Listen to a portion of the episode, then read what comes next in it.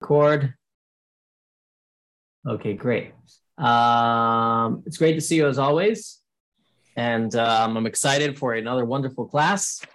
And today's class is uh, very special because we've got a little more philosophy. Last week, we took a little bit of the break from the philosophy, talking about us and our relationship with God.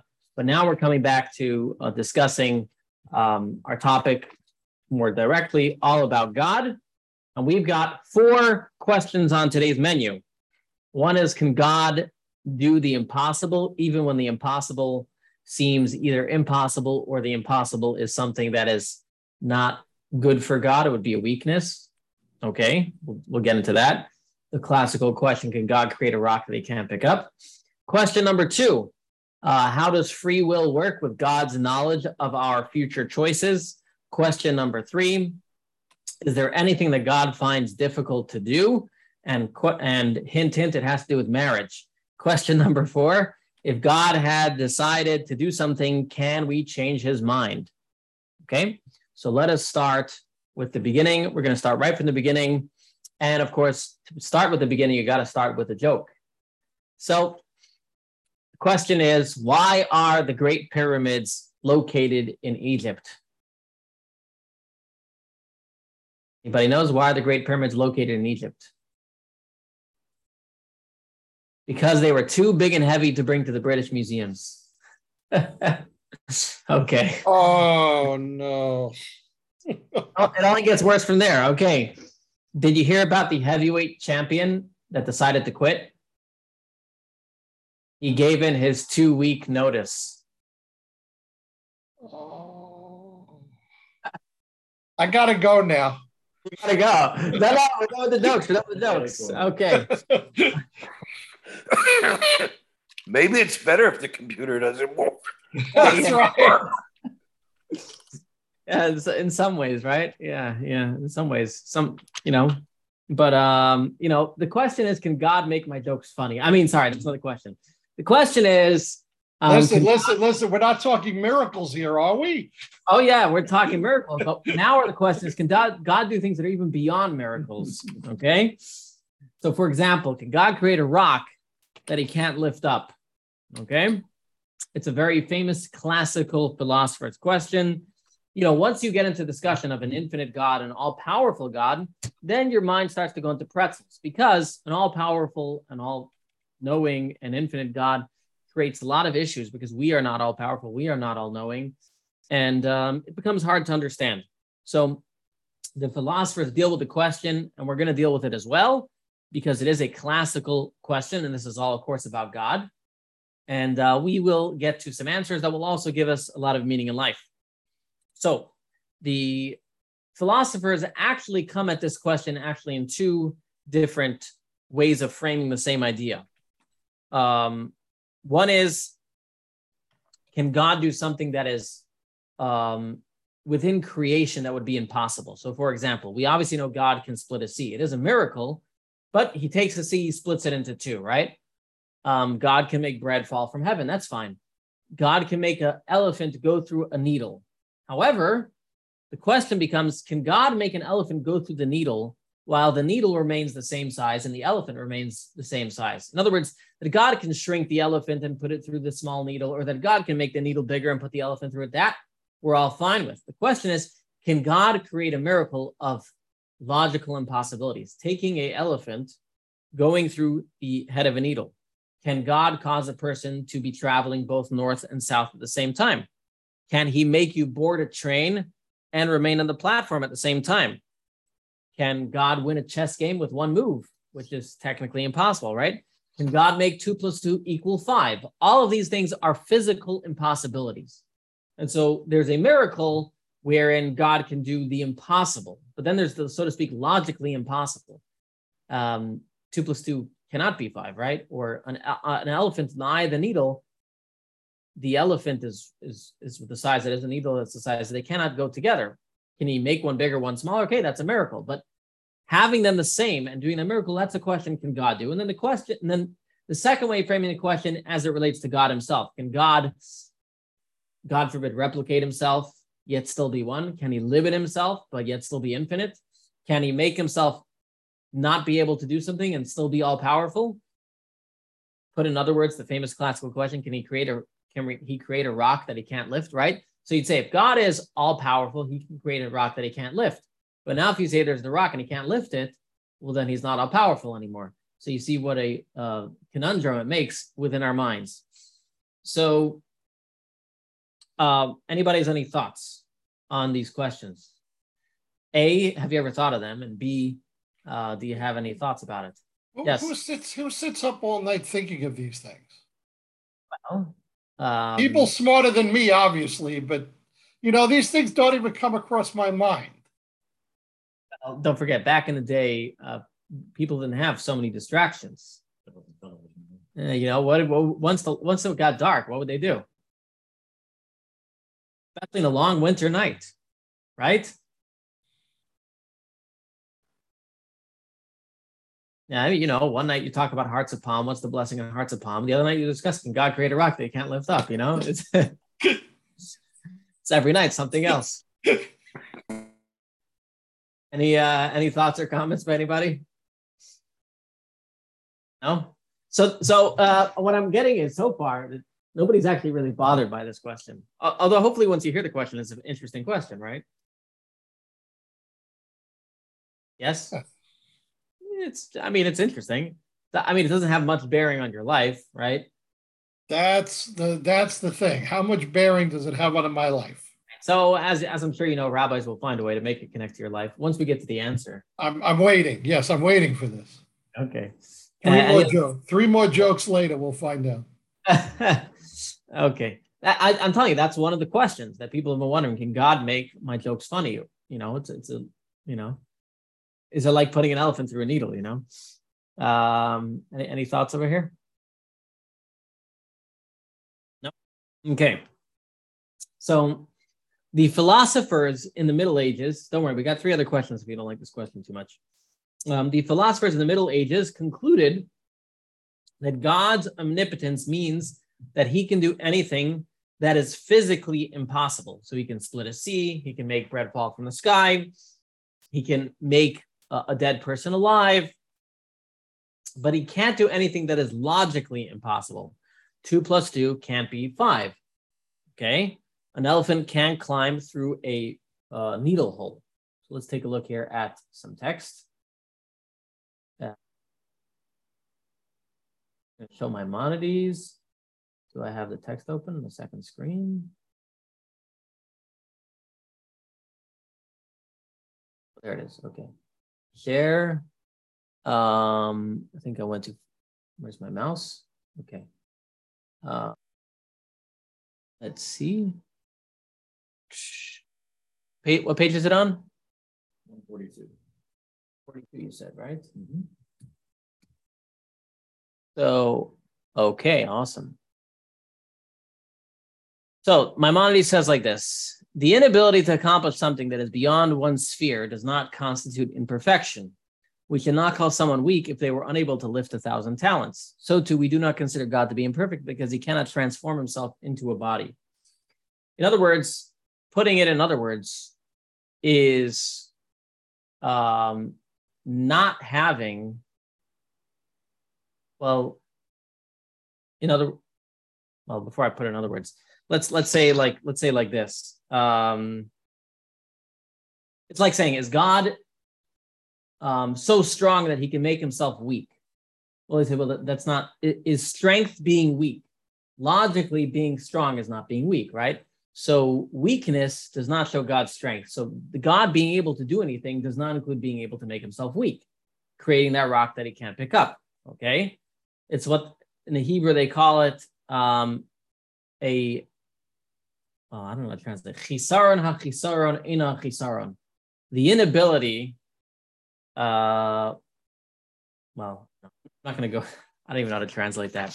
Chisaron ha chisaron ina chisaron, for those who know Hebrew. Anyways uh, so it says the same thing over here um it's like let's say a person um if we were to say that a person cannot lift um you know a, a talent is is 30 tons. So if you say a person cannot lift a thousand talents, okay?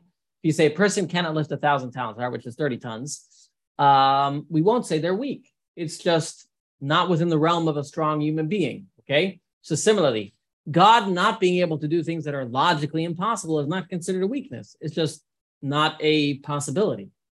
Okay, it's with it's with that it's beyond the realm of possibility. So philosophers say for God to say two plus two equals five is beyond the realm of possibility, and therefore it's not a weakness. Just as saying some oh look this guy is weak because he can't lift up the Empire State Building. It's beyond the realm. That's the idea. They're saying this is beyond the realm of of, of accomplishments. Um, so being able to put an elephant through a needle, it's not like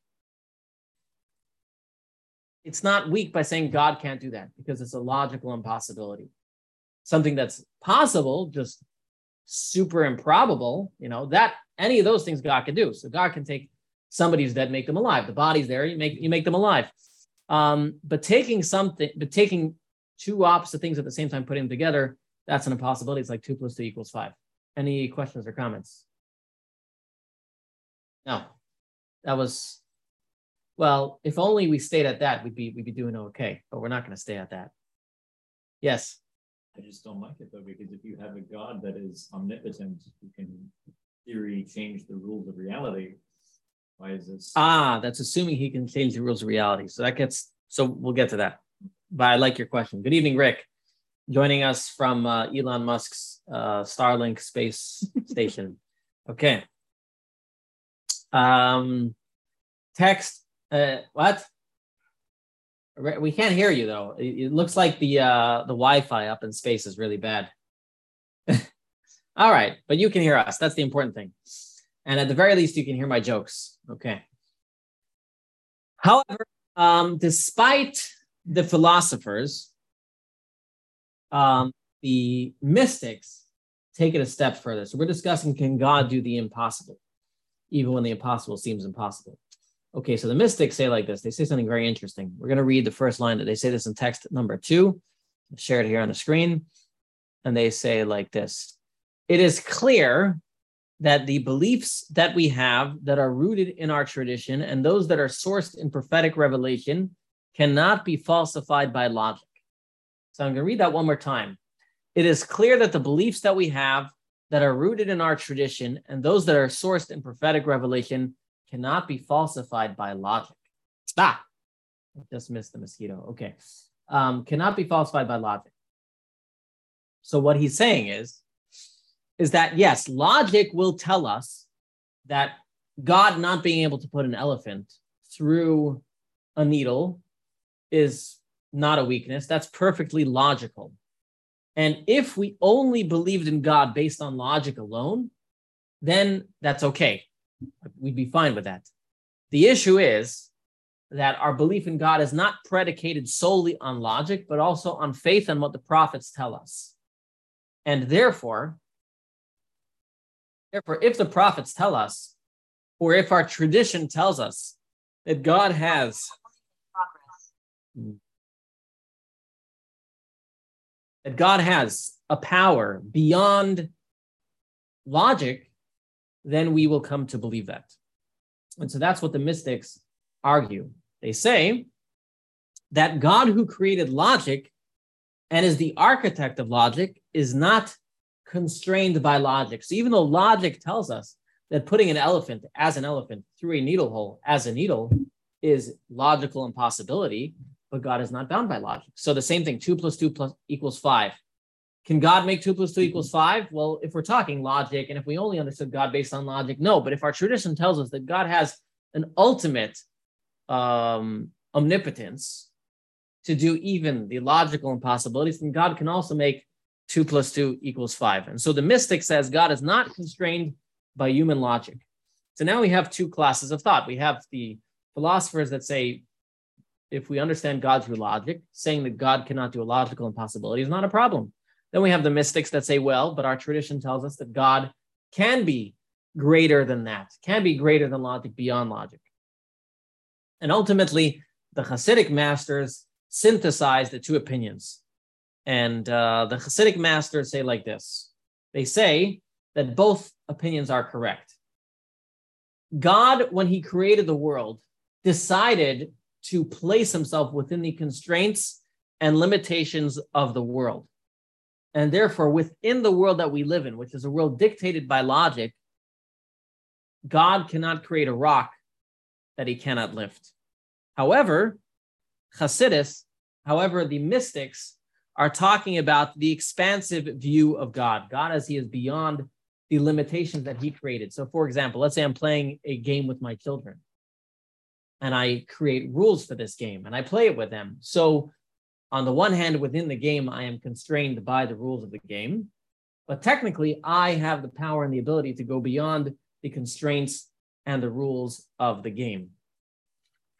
And um, so this this means that God Himself, anytime He chooses, can revert to His transcendent state and do something that is technically impossible. So this is how Hasidic philosophy uh, puts together the two. Now there is a actual example from the Talmud where God Himself has done a logical impossibility. So let's take a look at this. Uh, it's called Figure uh, 5.1. I'm share it on the screen. So let's take a look here. Uh, second, one more time. Rabbi is all uh, flagging today. Doesn't know what that word means. Okay. Um, okay. Take a look here. The Ark Paradox. In the Holy Temple, we are told that the Holy of Holies was 20 feet wide. At the same time, we are told, sorry, 20 cubits wide. At the same time, we are told that the ark itself was 2.5 cubits wide. We are also told that on each side of the ark there were 10 cubits. So that is a logical impossibility because if the ark were to take up the 2.5 cubits that it would take, well, then you would only have, those are good at math, and I'm not, you'd only have 8.75, am I correct? I think 8.75 cubits on either side of the ark. Yet, we are told that um, there was that amount of space on each side. So, this is an example of God creating within creation a logical impossibility. Each of the items took up space, but yet did not take up space at the same exact time. So the ark did take up space, and it would be akin to a elephant, the size of an elephant, uh, going through a needle, kind of like Doctor Who's telephone booth. Now I don't know the reference, but if somebody can enlighten me on Doctor Who, uh, what what Oh, what? yeah. So So who is Doctor Who? Yeah, it's essentially a telephone booth, but when you open it up, our room on the inside. Aha, huge, aha. I see. Labyrinth of yeah. Got it, got it. So it's all I, I got it. Okay. So you open it up and it opens up into this uh, giant thing. Yep, yep. Like Mitch Harry Potter, like a moleskin bag. Got it. So it's like anything, anything. uh, Yeah, a lot of these fantasy books where you have a, a room that looks that that's one size on the outside, but you get in there and somehow it's that much larger. That's akin to putting an elephant the size of an elephant within a needle. Um, so that is an example of God creating something that is uh, within nature, that is um, beyond, that is also you know logical impossibility. But now let's discuss what about um what about is there anything can god create a rock that he can't lift up and over here we have a different example of a best example of god creating a rock that he can't lift up would be us we are rocks that god can't lift up what i mean god decided to give us free will and so the cat is out of the bag. God created a being that he said he's not going to interfere with. And so we have our free will. And uh, if you want to say that God is incapable of quote unquote controlling us and uh, he created us, but so to speak, he can't lift us up, we have to lift ourselves up. So that is one example within creation. And we're going to, we're going to uh, discuss that idea a little bit further, but I want to share with you um, just a quick video over here. Um, I can get my computer to work. So give me a moment here. Like this, it's kind of saying the same thing we said, but sometimes seeing it on a video makes it more clear. So one second. That's assuming that it'll load, of course.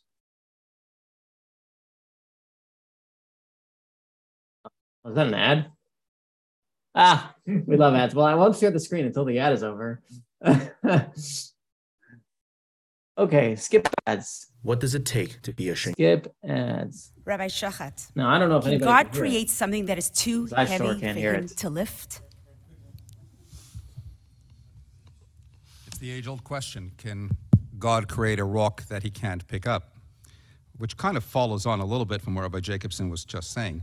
Um, and I'll be honest with you, I've, I've contemplated this question since I was about 12 years old, and I'll explain to you why, but I'm going to need a few extra seconds for this. I was in a doctor's surgery, doctor's office, surgery is what we call it in the UK, and um, with my mother, and there was a comic book. Now, at home, I wasn't allowed comic books, so thank God for my cousin who lived two doors away, and I can read all the superhero comic books there. But here, I was allowed to read it in the doctor's office, and I remember vividly this one scene of Superman trying to save the world, flying at full force towards, and I can't remember exactly what it was, but the question, the caption was suddenly, What happens when an unstoppable, unstoppable object or unstoppable human hits an immovable object? And then uh, would Isaac Schochet please now come into the doctor's office? And my mother took me in, and I didn't get a chance, but I wanted to turn the page, but I couldn't turn the page, and I wanted to find out what happens. And I went into the doctor's office, and then we left. And I'm perplexed, and I need to know the answer. So the following week, I turned around, and I said, Mom, my, my, my throat is still hurting me. I need to go back to the doctor. And she said to me, um, Okay, fine, but if your throat is hurting you, you won't be able to go to Ellie Bleeman's bar mitzvah tonight.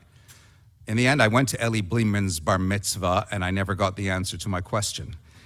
Um, but the truth of the matter is that, in and of itself, arguably, the question is an absurd question. And my father, Olav Shalom, had an ongoing to and fro with the Rebbe on this precise question.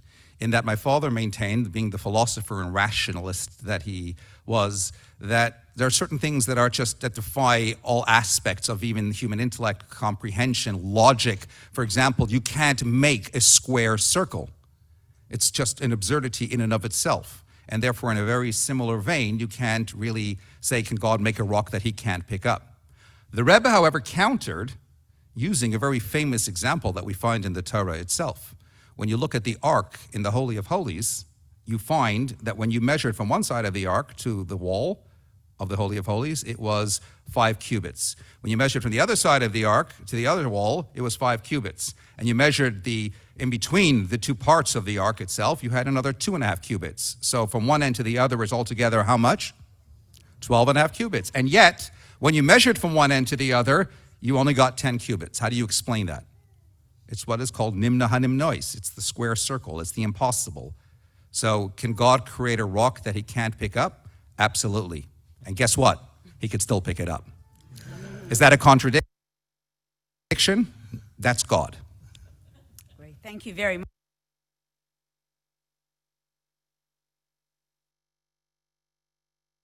You got confused with the numbers over there.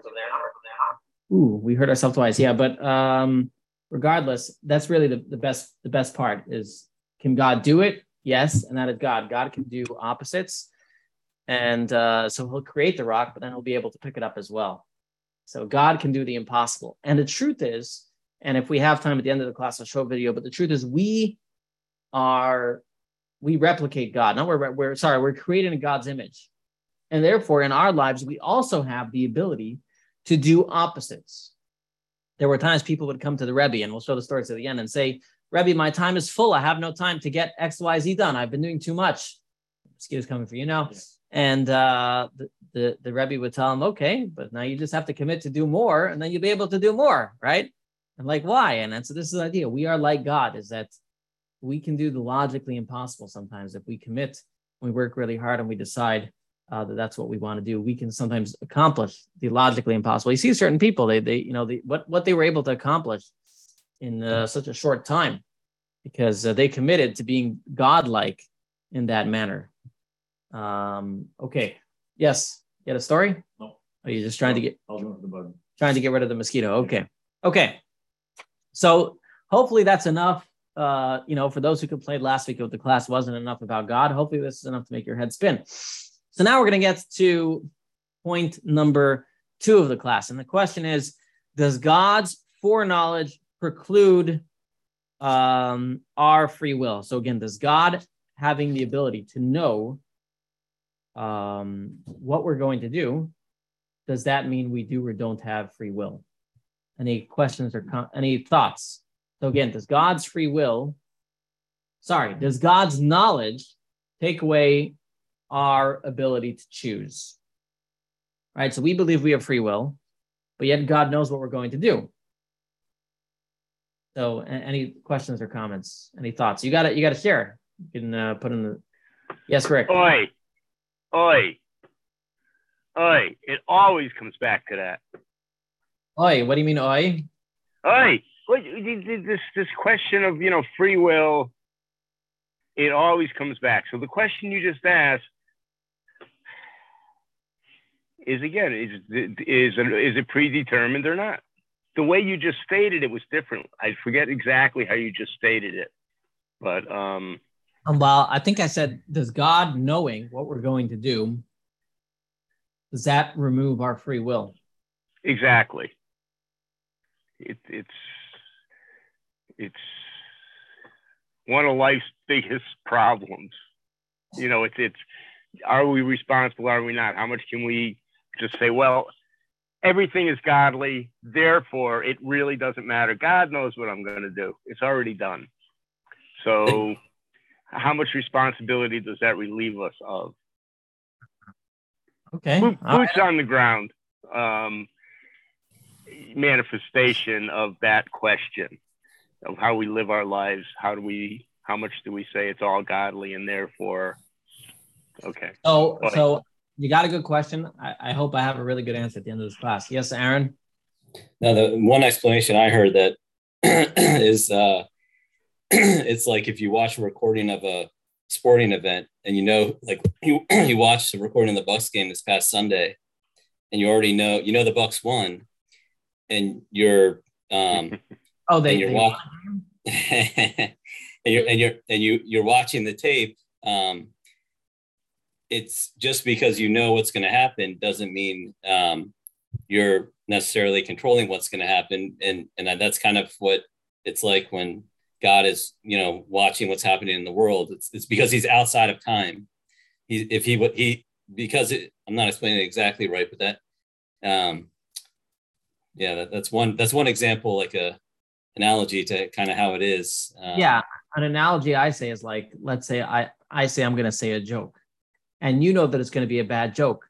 Does your knowledge knowing that I'm going to say a bad joke, does that take away from my choice? There's a counterpoint to that, though. yes, the If you counterpoint. have- If you have God being the omnipotent, omnipotent being who is constantly sustaining and recreating the universe with knowledge of what could transpire, unless everything goes black and a show, you know, Right. allowing what is going to sustain, does that mean that God is inherently having a choice in that and controlling things to a certain You're saying extent? because God is ultimately choosing to continuously create the world with knowing that you're going to make those bad choices. Is he not a part of your bad choices? Exactly. Does God then inherently have a hand in that?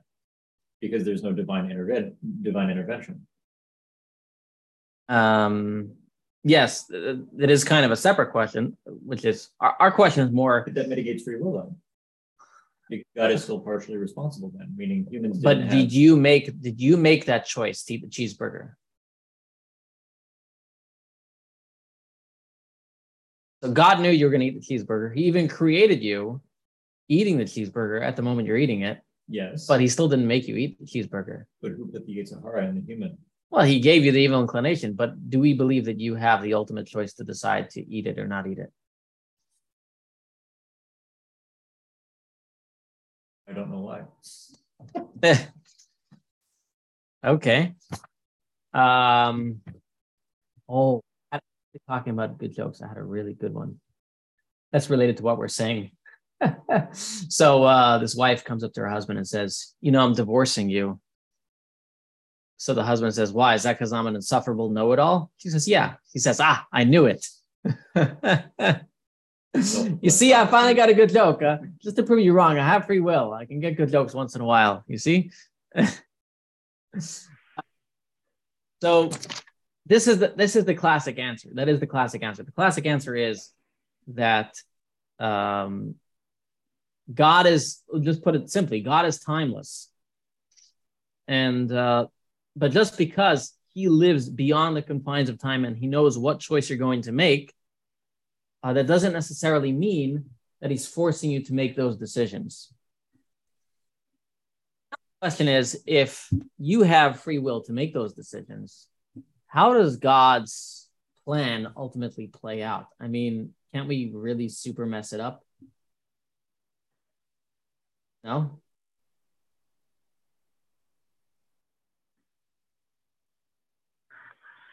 Wanted to erase Kol Yisrael after um, legal.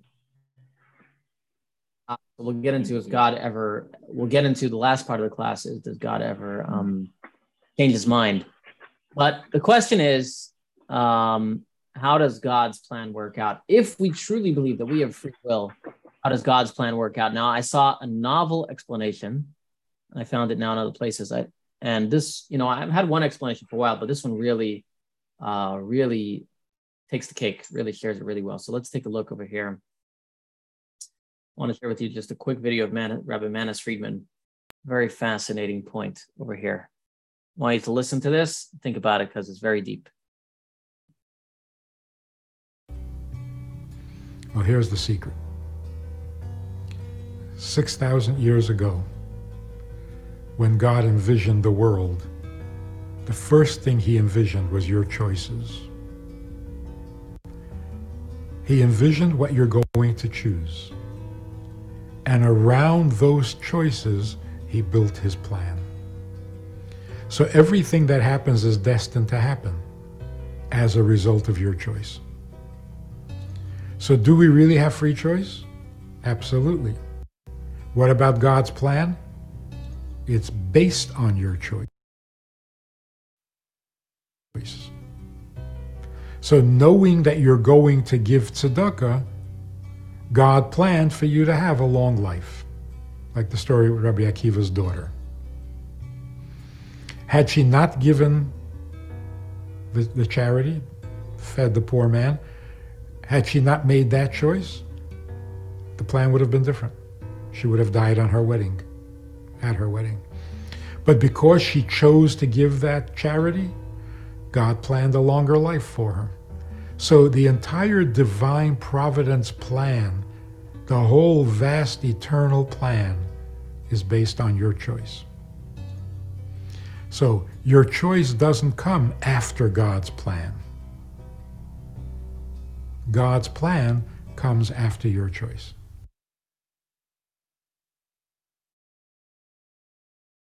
Ways to use olive oil that might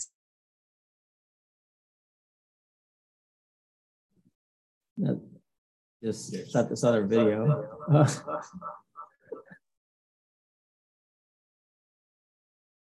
No. Um, okay. That's a very, very interesting thought. And, and honestly, till uh, when I was preparing this class, I'd never heard it. But once I saw it and I looked it up more, there is such a concept there that yes, we have free will to make choices. And God, knowing our choices, makes the world around our choices. And it's such a fascinating, mind blowing concept that brings up other questions. Like, one second. So, God knew our choices. So, does that also mean that He also knew how we're going to mess up? And so, maybe like He never thought of bringing the Mashiach earlier? Like, how does it work? It, it, again, I think anytime we talk about God, any answer we're going to give is also going to give us more questions.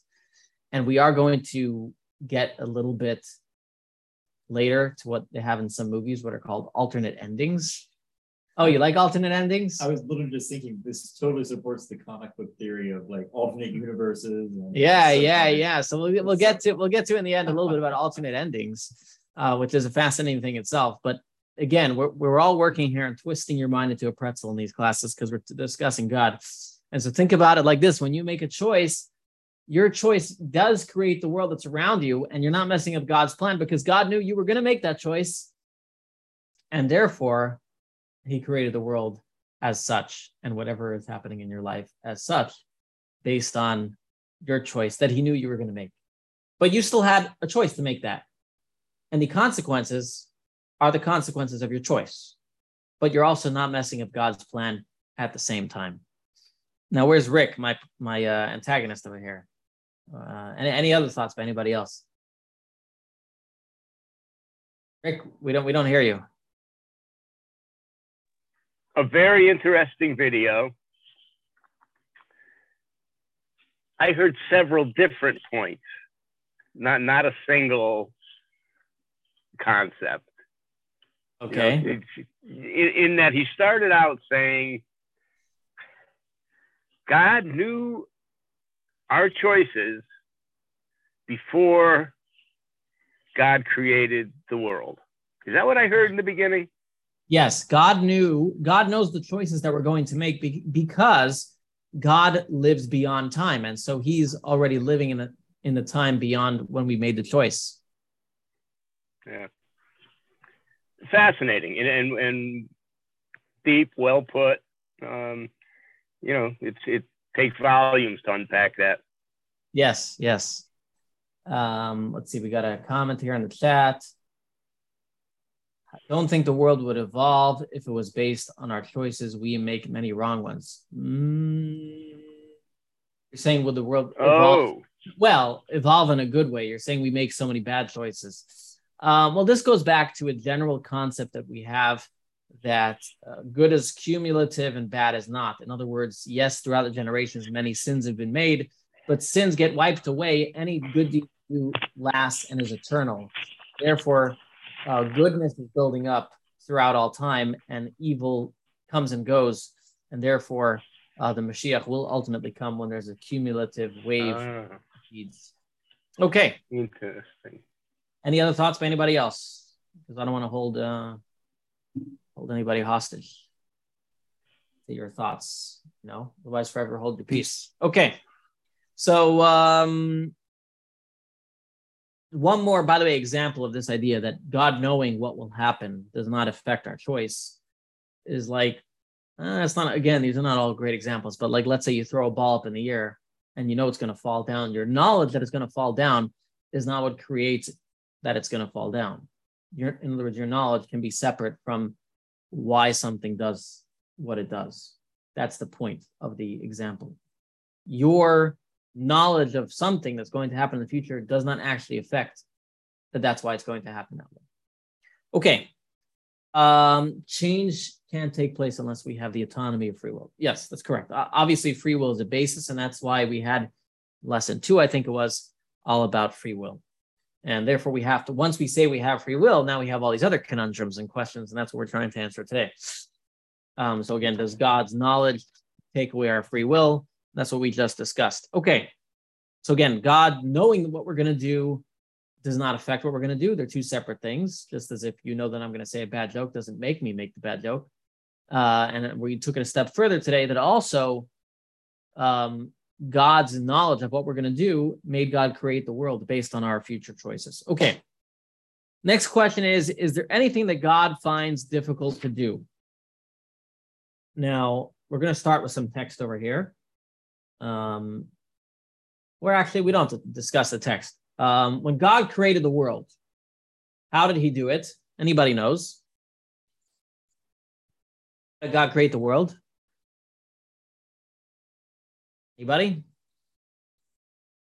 Word, very good. It says, and God said, let there be light, and there was light.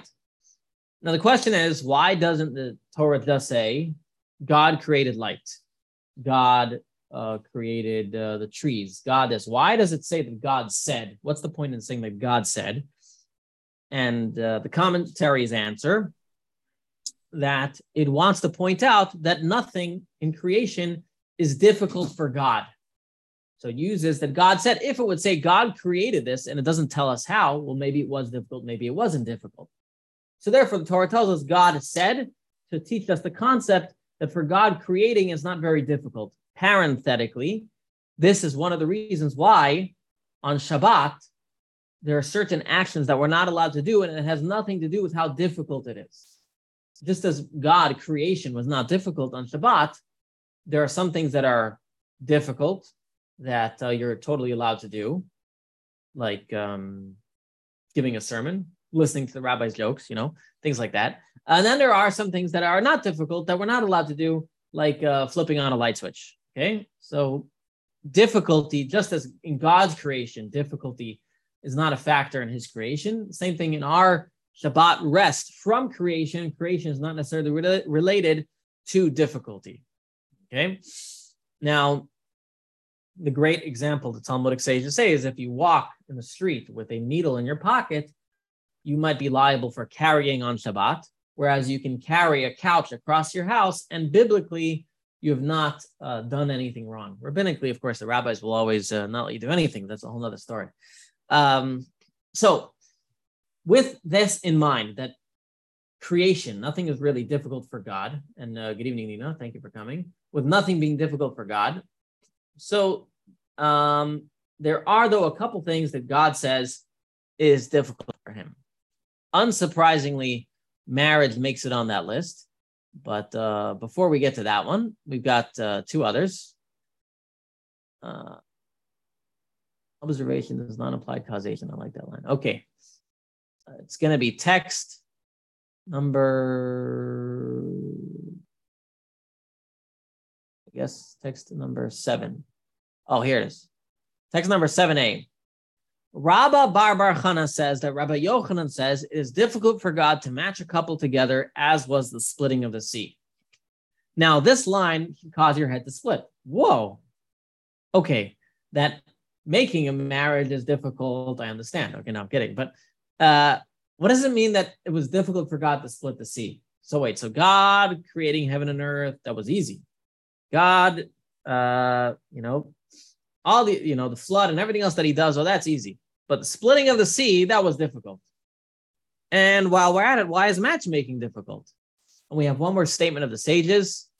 The sages say, providing a person's livelihood is difficult for God as splitting of the Red Sea. For it says, He provides food to all flesh, and the nearby is the verse to him who divided the Red Sea into parts.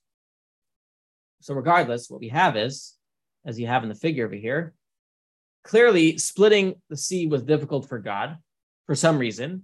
And it says matchmaking and providing sustenance was also difficult for God. But how can we say God, something is difficult for me? You know, something that I always tell people all the time. You know, people like, well, does God have, you know, time for me? And I say the same God that has time to create the whole world and run the whole world has time for you. He's he's omnipotent. He's all powerful. He dealing with you and dealing with the whole world is just as easy for him. It's not like it's more energy to deal with you. So that being said, and that being true, so why are these three things difficult for God? Splitting of the sea, matchmaking, and providing us sustenance. And he uh, writes, somebody here writes in the chat, only thing that is difficult for him is sending us negative circumstances. He doesn't do it too soon. Um, are you saying matchmaking is a negative circumstance? Okay, I'm kidding. Um, uh, splitting of the sea wasn't negative; it was was positive, um, or providing sustenance. So the question is, why are these things difficult? Again, this is all about the course about God. We want to understand what is difficult for God. Is there anything that's difficult for Him? Okay, we'd assume the answer is no, but clearly our sages are telling us there are certain things that are difficult for us. So here, we'll go back to something that we said earlier in the class or I say it'll relate to something we said earlier in the class. Uh, let's read. So here is uh, here is some text we're going to read. This is from the Zohar. The Zohar says, when God desired to split the sea, so first we're going to explain why splitting the sea was hard. When God desired to split the sea for the Jewish people, Rachav, the archangel of Egypt, protested before God, Master of the universe, why do you exact justice upon the Egyptians but split the sea for the Jews. They are all guilty before you. They both serve idols. They have both committed sexual wrongs. They have both committed murder. Aren't you just and true? That moment, if it should say it, it was difficult for God to override his sense of judgment. So, what is this trying to tell us? What this is trying to tell us is like this as we said earlier, God creates rules and he likes to operate within the system of rules that he created. And so, on the one hand, he's telling his angels, I'm going to destroy the Egyptians because they're evil. I'm going to drown them in the sea. Okay, so now God is operating with his mode of judgment. Okay, he's saying, I'm going to operate in the mode of judgment. Well, then suddenly, at the same time, God says, But I'm going to have mercy on my Jewish people. And the angels say, one second, if you're if you're in a mode of judgment, judge them all equally. They're all bad. And if you're going to judge in a mode of mercy, we'll be nice to the Egyptians too. And so this is what um, the Zohar says is what it means it was difficult for God. God doing something highly unusual to operate two opposite emotions in the same instance, in the same place at the same time. And that's what they mean by it is difficult. In other words, difficult is when God follows and doesn't follow his own rules at the same time. By the way, this is an empowering message for us that God will do something difficult for us, for us as Jewish people, which is a discussion we had in um, the last couple of Torah portions. It says that Esau and, Esau and Jacob are equal, they're brothers, but at the same time, God loves Jacob. That's for another time.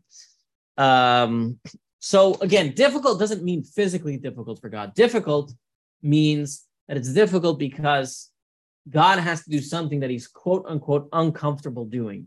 He's uncomfortable operating at two opposite modes at the same time.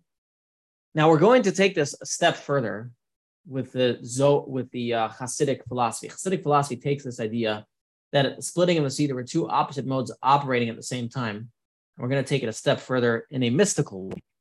Again, this will have a lot of meaning in our lives. So let's take a look here. Um, so it says over here, why is splitting the sea considered difficult? Oh, sorry.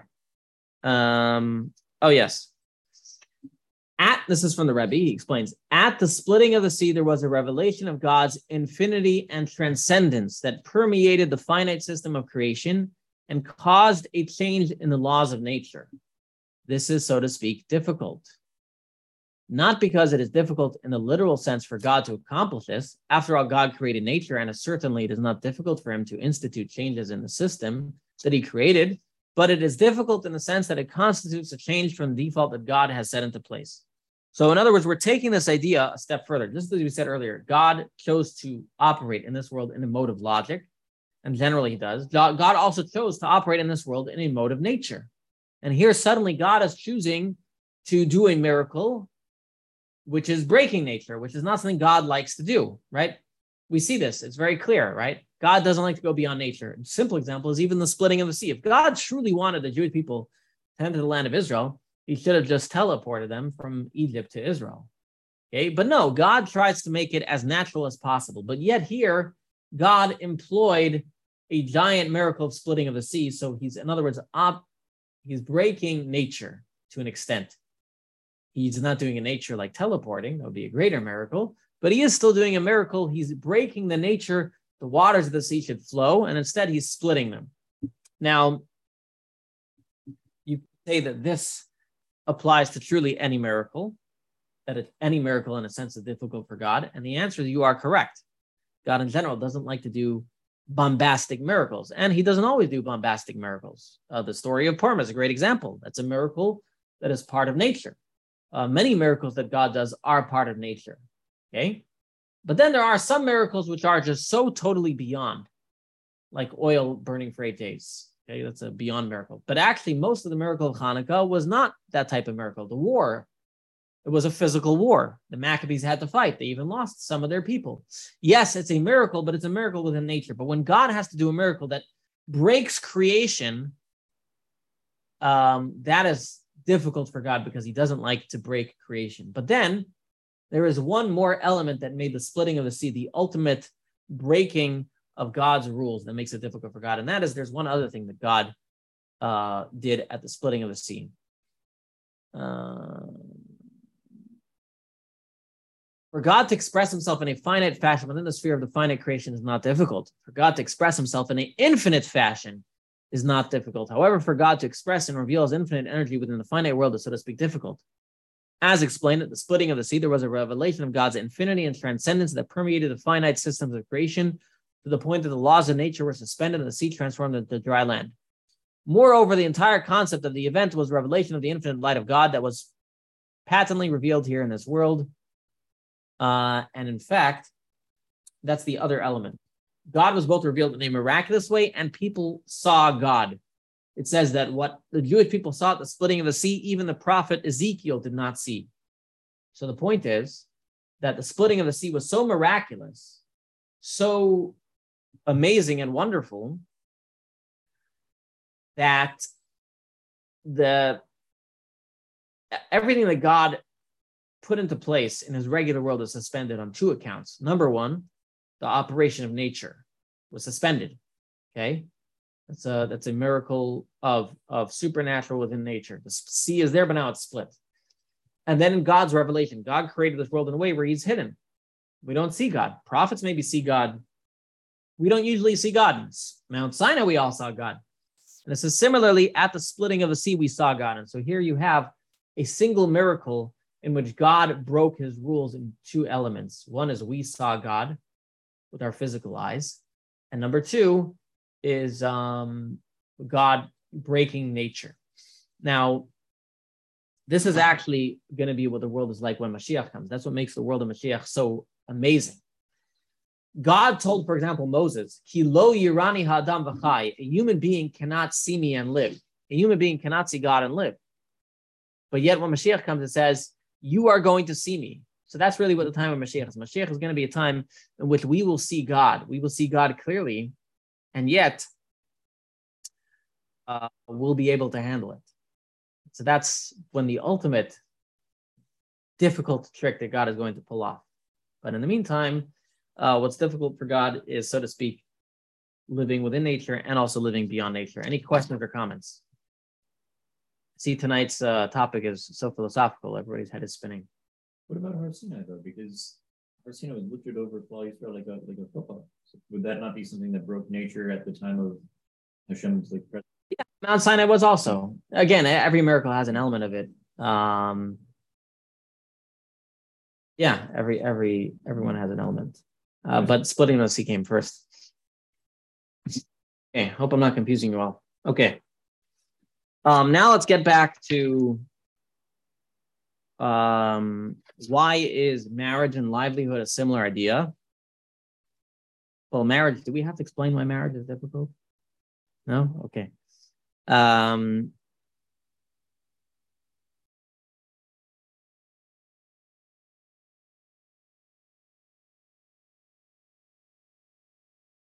well,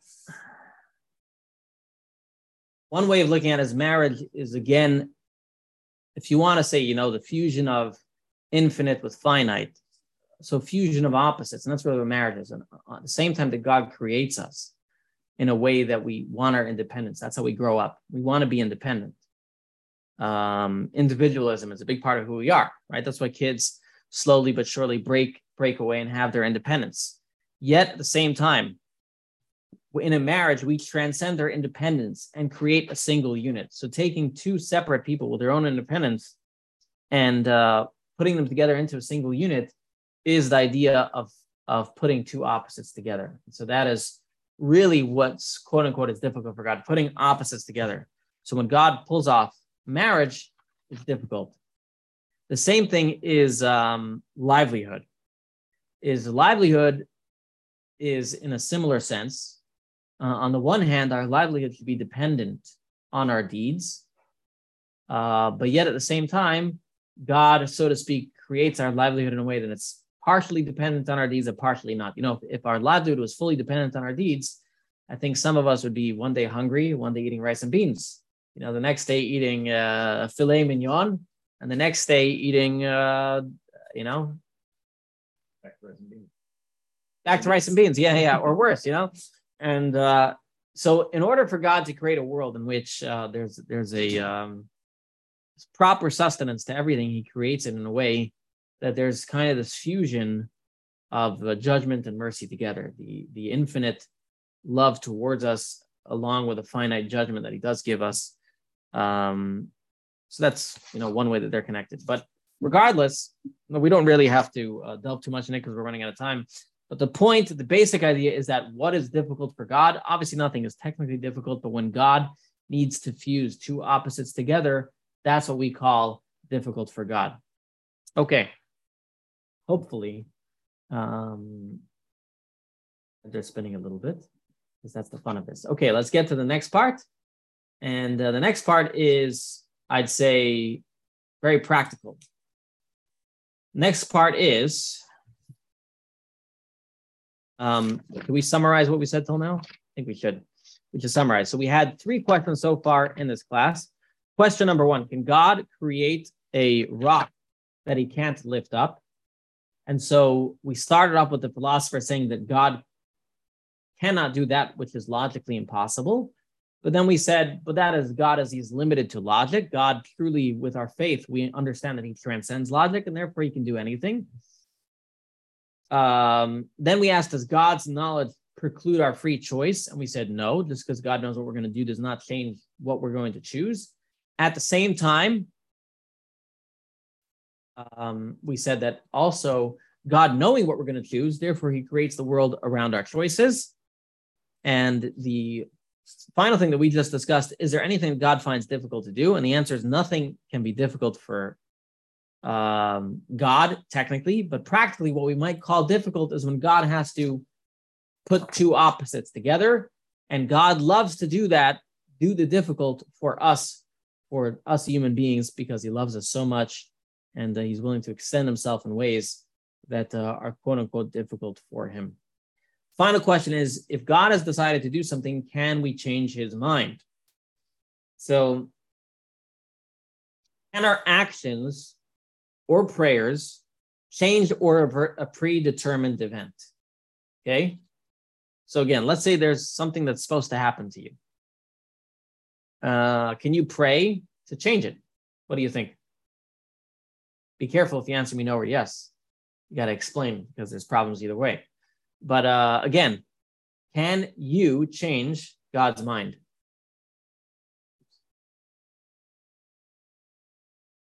So you, so you're quoting from the prayers. We say clearly, we say, uh, tefillah, prayer, repentance, and tzedakah will remove bad decrees. I can answer. Okay. Okay.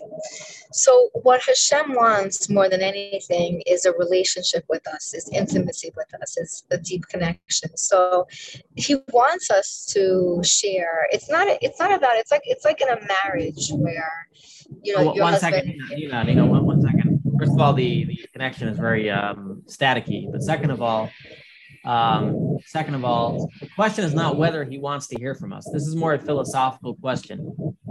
Yes, God wants to hear from us, but if I pray to him, is that going to change God's mind? So, in other words, let's say, God forbid, somebody is supposed to die from a certain disease, believe yes. and they pray to God. I believe the answer is yes. Are they now changing God's mind? There's a precedent. Yes. What's with um? Yeah, Nina, it's it's very it's very difficult to hear because you have a lot of static. So maybe type it, okay? Okay. Okay, thank you. Okay. Yes. We have a precedent when Abraham negotiates Yeah. with God and changes, and and I think the text says changes God's mind. This happens a few times, and Okay. if um, and I was at Sinai, I can talk to God. I can I can Okay. negotiate. I believe, and I think that yeah, we can change God's mind. It- it's known to happen with human beings. The, the human godly relationship has a precedent for this happening. Uh-huh. So Good. Someone points out, Anita's quoting a story. There was a king Hezekiah that the prophet came and told him, You're going to die. And uh, the king Hezekiah prayed to God and he didn't die. He got 15 more years. But this is problematic. Let's take a look here. Let's take a look at this text. This is from the story of Balaam. Uh, Bilam, the, the, the prophet, wanted to curse the Jewish people. And um,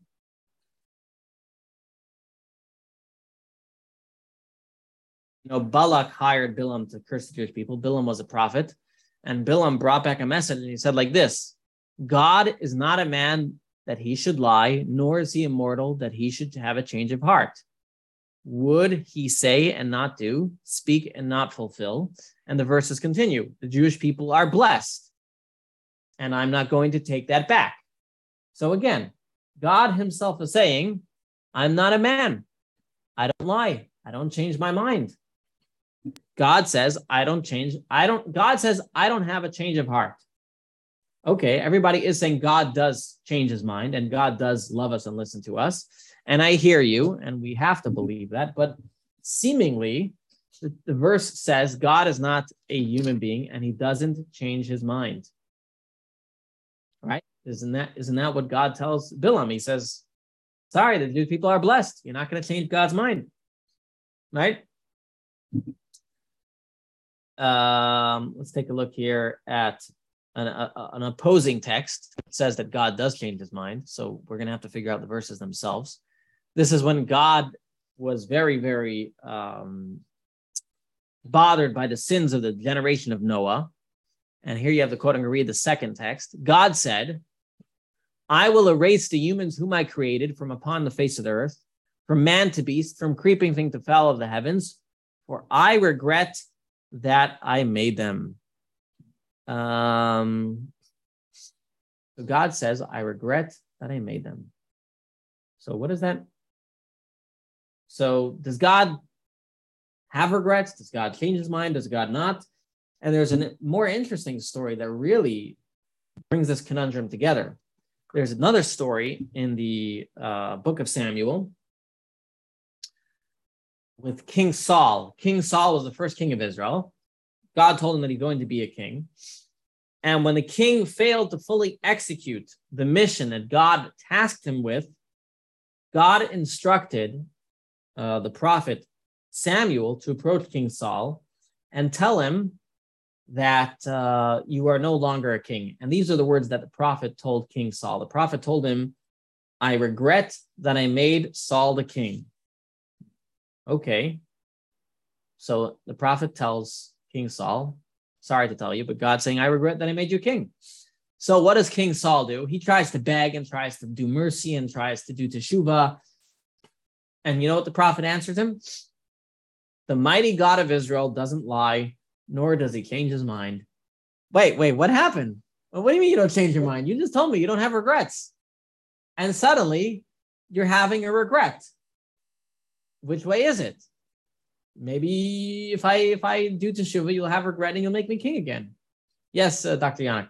So, so don't we have this whole haftorah on on the mincha of Yom Kippur about some guy who doesn't want to go to a city to tell them they're doomed because because he knows that God is going to forgive them and change the mind, change essentially change his mind because the people repent.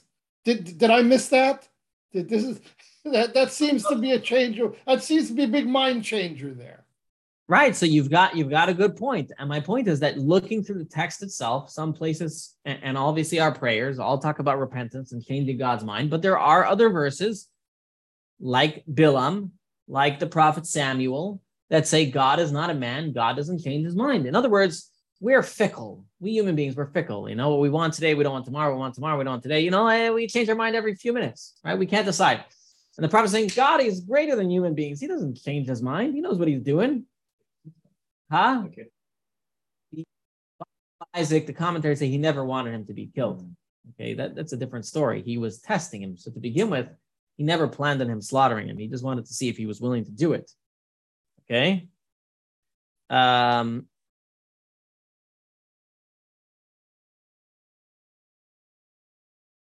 so are, is everybody following here the problem?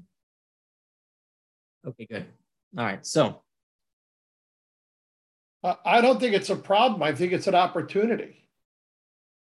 Yeah, but the, I, the problem is, it, do, do, we believe that God does change his mind or not? When the prophet Bilam says God will not change his mind, well, is that true?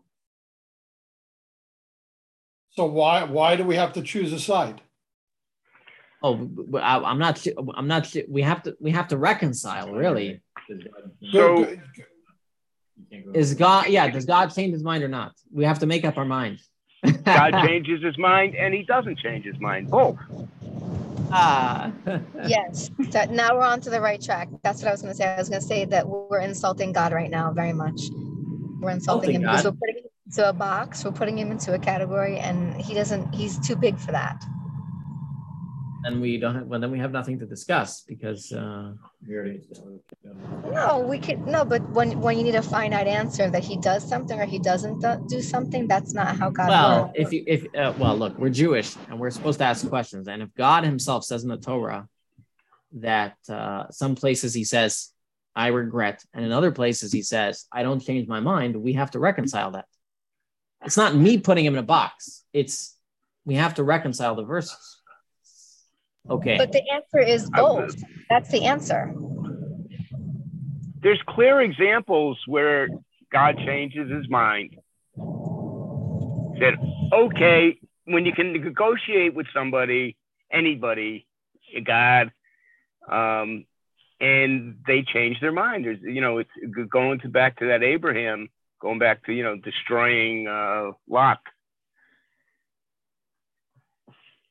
That was, Uh, you know, again, my find, point is, find I- 10 men. again, I know that there are examples of God changing his mind, but there are also Okay. examples. There are also examples where God says he doesn't change his mind. That's why I say it's both. So, It's but we God need to, changes his mind and God never changes his mind. He always changes his mind and he never changes his mind. That was, he stole my answer. So- I got it. I got it. I got it through the airwaves. It's a new feature on Zoom. So, Ra- Rabbi, Yeah. Rabbi. So we started with this, this whole discussion was can God do the impossible? yes. So yes, he can do both. I'm not. I, I'm not going to reconcile this in my mind. Okay. All right. Well, You you you know he's not constrained by our laws of logic. Remember, he he he cannot. He doesn't have to be. I'm listening to you. So so, so I don't think we have to come to a decision whether he does or doesn't. We can be optimistic that he does. We could be we could be pessimistic that he doesn't. But either way, he could do both. okay. can There put opposites- there is a, there he is can a, put right. opposites together. So one second, I, I- I didn't really explain it, but I'll go into it now. I was just going through the, the, the opposites, but there is a deeper problem with saying that God changes his mind, and that is, does God change? That's a deeper problem. The deeper philosophical problem of saying that God changes his mind, aside from the contradiction of the verses, which I, I, still have believe you should reconcile at the very least because God decides to put himself within logic. Otherwise, we, there's no discussion of the whole Torah. We don't have to understand it. Um, but again, if God changes his mind, does God change? Uh, now, some people gave the answer. I think Anita gave it earlier. And, and the answer to that really is um, this goes also related to what Jacob said earlier God doesn't necessarily change, we change. And um, God has possibly alternate endings. And uh, if we choose to change, then there's an alternate ending to that story. So it's not that he changed his opinion about us. Uh, we may have changed. Now, at the same time, you can ask, well, what about the times where God doesn't change? So we will reconcile it. We'll reconcile it all because sometimes God says, well, no matter what you do, I'm not change my opinion. So let's uh, let's go a little bit further. Let's let's first start with the word regret. So let's let's read this paragraph. Rashi explains the concept of regret as it is applies to God. It's not regret in the simple sense. It means rather that God's original desire was that first he should give the land to the Canaanites and then afterwards take it from them and give it to the Jews. In other words, just as when we say God has hands and God has feet, we don't literally mean God has hands and feet. Some words, when applied to God, don't necessarily mean it in the same way that we talk about people. So God originally gave the earth, gave the land of Israel to our enemies, to the Canaanites, and then ultimately he decided to give it to us. He didn't change his mind. That was his plan, but it's called regret because it's a change of plan. The same is true regarding God's regret before the flood. Once again, it's not regret in the simple sense. It means rather that God's original desire was first to create the world and then to destroy civilization with the flood.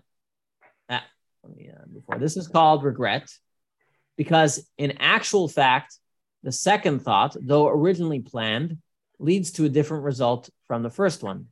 But it's not regret in the simple sense. I don't know why this is uh, giving me trouble, but it's not regret in the simple sense. So, what this is saying is God doesn't change his mind because God doesn't change. God cannot change. And God doesn't make mistakes. Okay. God doesn't make any mistakes. Sometimes, however, he determines from the outset that first he will take one course of action and later he will change it to another course of action. And so, first he created humanity, then he wiped them out with a flood.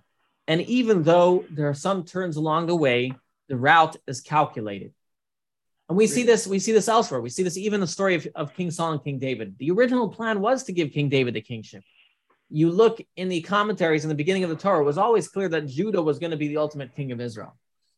So when God says, I regret that I was going to that I was going to make Saul as king, um, it's not regret in the sense that we have regret, but it's saying that you know this was the original plan, but it, you know the plan pivots as time goes on, and this can dovetail on something we said earlier in the class. Our choices are what creates the reality that God is going to make, and so God knew the choices that King Saul was going to make, and therefore He created the world around that. Um, and um, so again, and this is, but nevertheless, the Torah calls it regret because um, this because originally there was, so to speak, one thought, first decision, and then there was subsequently another decision. But it doesn't mean that God changes. So again, philosophically, is God changing? No, He always had the ultimate idea in mind. But to us who live in the earthly plane, in the time in the time frame that we live in, we are going to hear it as words of regret. Now, Maimonides, though, adds on the interesting layer to this whole discussion. And he says something very interesting. He says, whenever God promises something good, it will for sure come to pass. Whenever God promises something bad, it may not come to pass. So let's hmm. read this and then we'll unpack that. So he says like this prophecies of retribution, for example, if a prophet says so and so will die, or in this year there will be a famine or war, and the like. If the prophecy does not come true, this does not prove the prophet is a false prophet, nor do we say, look, he foretold and his words are not fulfilled. This is because God is slow to anger, abundant in kindness, and is prone to having a change of heart regarding meeting punishment. It is possible that the intended recipients of the prophecy repented and they were forgiven, as was the case with the people of Nineveh that, that you referenced earlier or that the retribution will be put on hold, as was the case of Hezekiah.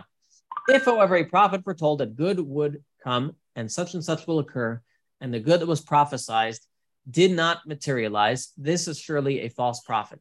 For any good that God decrees, even if the decree is provisional, will never be retracted. So, um, what we have now, this is, going to confuse us a little bit. And I'm sorry, this is the most confusing class of all. And I'll, I'll get to the comments in a moment. So we said earlier that that God from the outset uh, doesn't change his mind in, in the simple sense, but rather from the outset, he knew that um, you know there's going to be this and then there's going to be that. So similarly, we say about negative things that when God changes his mind regarding negative, that means that God originally uh, planned for the negative thing to happen, and then through prayer it would change. Okay. Um, the question is why, when it comes to good things, um, doesn't it change? Do you want to answer? No, not yet. So okay. the question is wh- why, with good things, does God not ever change his mind, but with bad, he does?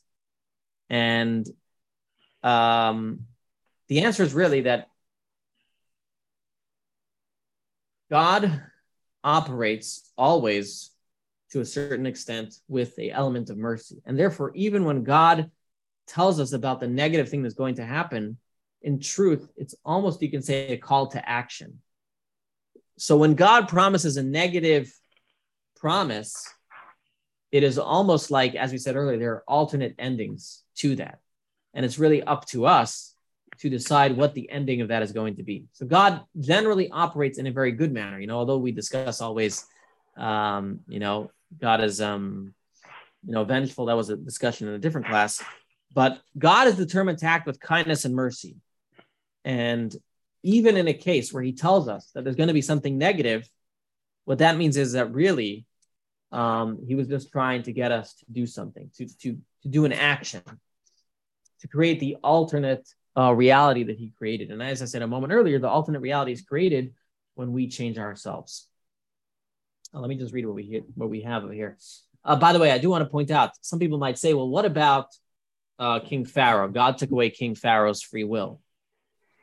It says in the Torah, God took away King Pharaoh's free will. Um, the commentators say, yes, God did take away King Pharaoh's free will, but ultimately, uh, if Pharaoh really and truly wanted, he still could have made the right choice. So again, even in cases where God takes away our free will, we still, if we push ourselves hard enough, we can make the right choice. Um, it was just a lot harder. As it says, God made his heart hard. He made his heart hard. It wasn't completely impossible, it was just harder. Now you may ask, well, what if Pharaoh repented and decided to send the Jews free? What happened with our whole Passover celebration? We would sit by the Passover Seder. Uh, Moses came to Pharaoh and uh, he did a couple plagues and then he let us free and we went away. It'd be boring Passover Seder. Like, you know, where would Manischewitz be today? So again, this again, all of these things when we talk about God will cause our minds to spin. And I, again, you have to come back to the previous answer. We said that God created the world knowing what our choices are going to be and knowing what King Pharaoh's choice is going to be. He created the reality based on that. In that case, are there multiple worlds? Are there multiple worlds? Um, well, there are multiple worlds, but there's only one physical world. uh, but there are alternate realities, yes, uh, that are real, just they're spiritual. Um, there's a story with the Baal Shem Tov. The Baal Shem Tov, uh, uh, there was one time a person in the synagogue screamed at another person in the synagogue, said, I'm going to tear you apart like a fish. And obviously, he didn't do it physically, but then the Baal Shem Tov had his students, you know, all touch hands, and he showed them a vision of the guy who said this nasty line, tearing the other person apart like a fish. And uh, the explanation, as he said, was in a different universe, spiritual universe, what he said is actually happening. So, to an extent, there is an alternate uh, universe, but not here. Uh, someone says, All right, we changed ourselves to prayer. Yes, exactly. There was a video I was going to show, but everybody got it. Somebody says, That is totally confusing. I'm confused too. Confusing is very Jewish. I agree. Um, someone wrote, Depends on the circumstance. He is the judge. Yaakovino is favored. Favorite people. Hashem moves towards them. Okay. So, all very, very uh, good points. So, in summary, when God has determined to act with kindness, Nothing, nothing can cause God to change that. From the outset, that is the only possible outcome. However, when God is thought to act with justice, included in the original thought is always the possibility of changing God's mind by bringing about a kinder result. So we cover this week a lot of mind twisting questions. Okay. And uh, hopefully you walk away today confused and understanding that there's always a lot more to learn and a lot more to know and um, sometimes one answer doesn't fully fit with the other. Um, sorry. Um, but that is how it is. I, di- I did want to um, end up with a video, but we're very, very late. It's because we started late. It's because technical difficulties were abound. Um, I have one video which really shows um, the message that we spoke about in the beginning of the class how when we want to be godlike, we can do the impossible. Um, but if anybody has a question before I move on to that video, because I know some people might hop off, uh, it's a five minute video. But if anybody has any questions, um, can you send us that video, Rabbi, by email so we can look at it? Because I do have to hop off. Yeah, yeah, or it'll also be in the recording. But yeah, uh, actually, I can send it to you, but uh, it'll be in the in the recording. Okay. You'll see it there, but it's all about the power to do the impossible. And so, you know, today we've all been talking about God's impossible feats and as many of you have said throughout the class, how God can do things that are impossible to the point where you didn't like when I tried to answer a question. And, but we have to remember that God's impossibility applies to us as well. And so this is a very empowering thought. So I really want to share it. Uh, I just, I just felt like I didn't get to answer enough questions. There's, there's never enough time. There's, there's impossible. There's not enough time. But I uh, I, will, so much I, time will, for I will. One second. I will open up for more. I will open up for more discussion right after I show the video. And even Ah. though the video is very long, I'm only showing five minutes of it.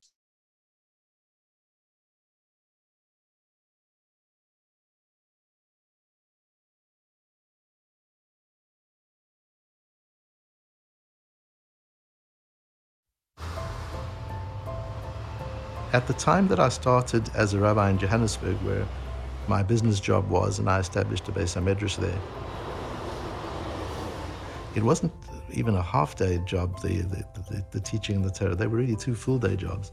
So my family paid quite a heavy price in terms of that. And was that the right thing to be doing? Uh, and questions started mounting and mounting. And uh, I thought it was time on the first trip to the United States, which was in 1976, I think, to try and get to see the Rebbe, who I'd heard so much about. I remember asking him about some limitations that I felt that I don't think that this is realistic. And he said, I shouldn't give up one for the other. My impact could be much further if I was doing both. I should do more in, in, in the Torah world and do more in the Rabbanis and the Kiruv world and keep the business as well and teach more and do more. It, it was just like more and more and more. And where, where does that come from? I'm already up to that. jeder Bosser war damit doch am Mugbo, mit der Medide und Hagbolo, schaß er kommt zu gehen als zweiter Ried, und in seinem Mesaris, noch a Nekude, noch a Keach, noch Meretz, was bis demult ist das gestanden behellen, has mit bringt das a Reins bekolui, dat er eichet eisen uns in der Kirchis der Wonne, was einen a Reins bekolui, in demselben Ingen Teben, welchen er frie gewinn am Zuros, leid der Kirchis a Gluim Shaados,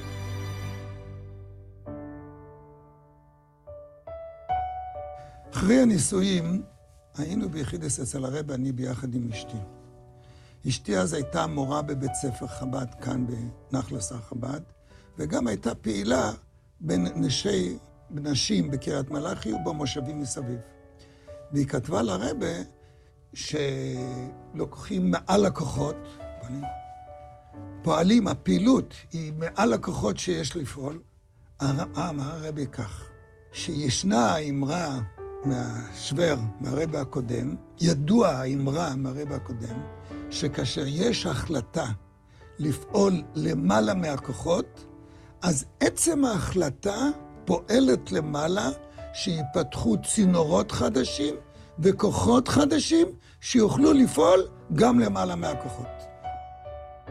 Was merer mit auf sich nehmen, als merer wird שאַס אייד די מאכלי צו טונה זאך אפעל פיבס ניפישע אי דאס נער ווי דאס איז מיט ווי איך אפנטם דער אייבשטער צו חדוש Gedeia soll konnen durchführen nach Lotose a Tevo und durchführen ihr Bischlimusa, wie er es ihr gewünschen und wie er es machlich gewählt. Coming here to Pittsburgh, the first few years I was teaching in the school where my mother-in-law, Leah Shalom, was the principal. In the early 90s, my mother-in-law wrote to the Rebbe. She had a minor stroke, and she wrote that she will change roles with me, that she will teach, and I will take a role of a principal. It's not like she discussed it with me and asked me. At that point in our life, and her, we had a house full of little children. She came back and she said the Rebbe gave her haskama uvracha on her suggestions that I will become the principal. I sat down and wrote to the Rebbe and asked for a bracha for the koyach and the yecholet, for the strength and the ability to do what I need to do with my children at home and with my children in school.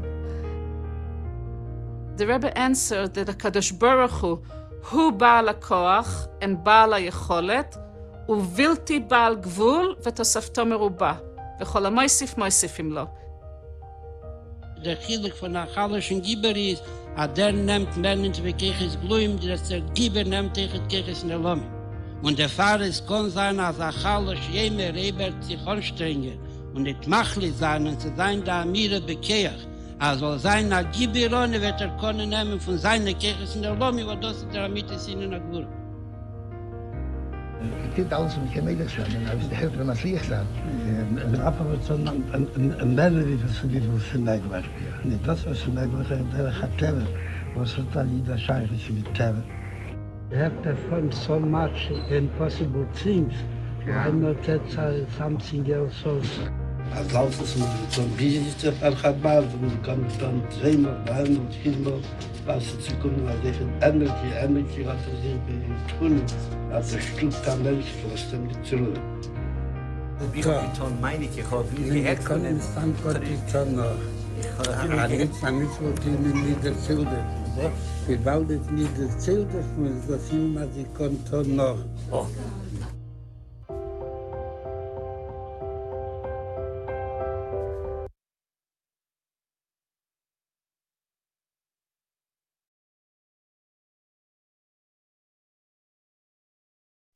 Yeah, no, the, the last part is just the story of Rabbi Steinsaltz, who had a similar story. But the point of that is all you saw people would come to Rebbe say, I've done everything, I've done the impossible, I've done more than I could do. And again, as the Rebbe says, when you decide to do even more than you can do, then uh, God will open up new channels for you to do the impossible. So I'm hoping that happens to me. We all become Superman, super Jews, and uh, that we all in our own lives can do the impossible because there is, as the Rebbe would demand of us, there is so much more that we can do.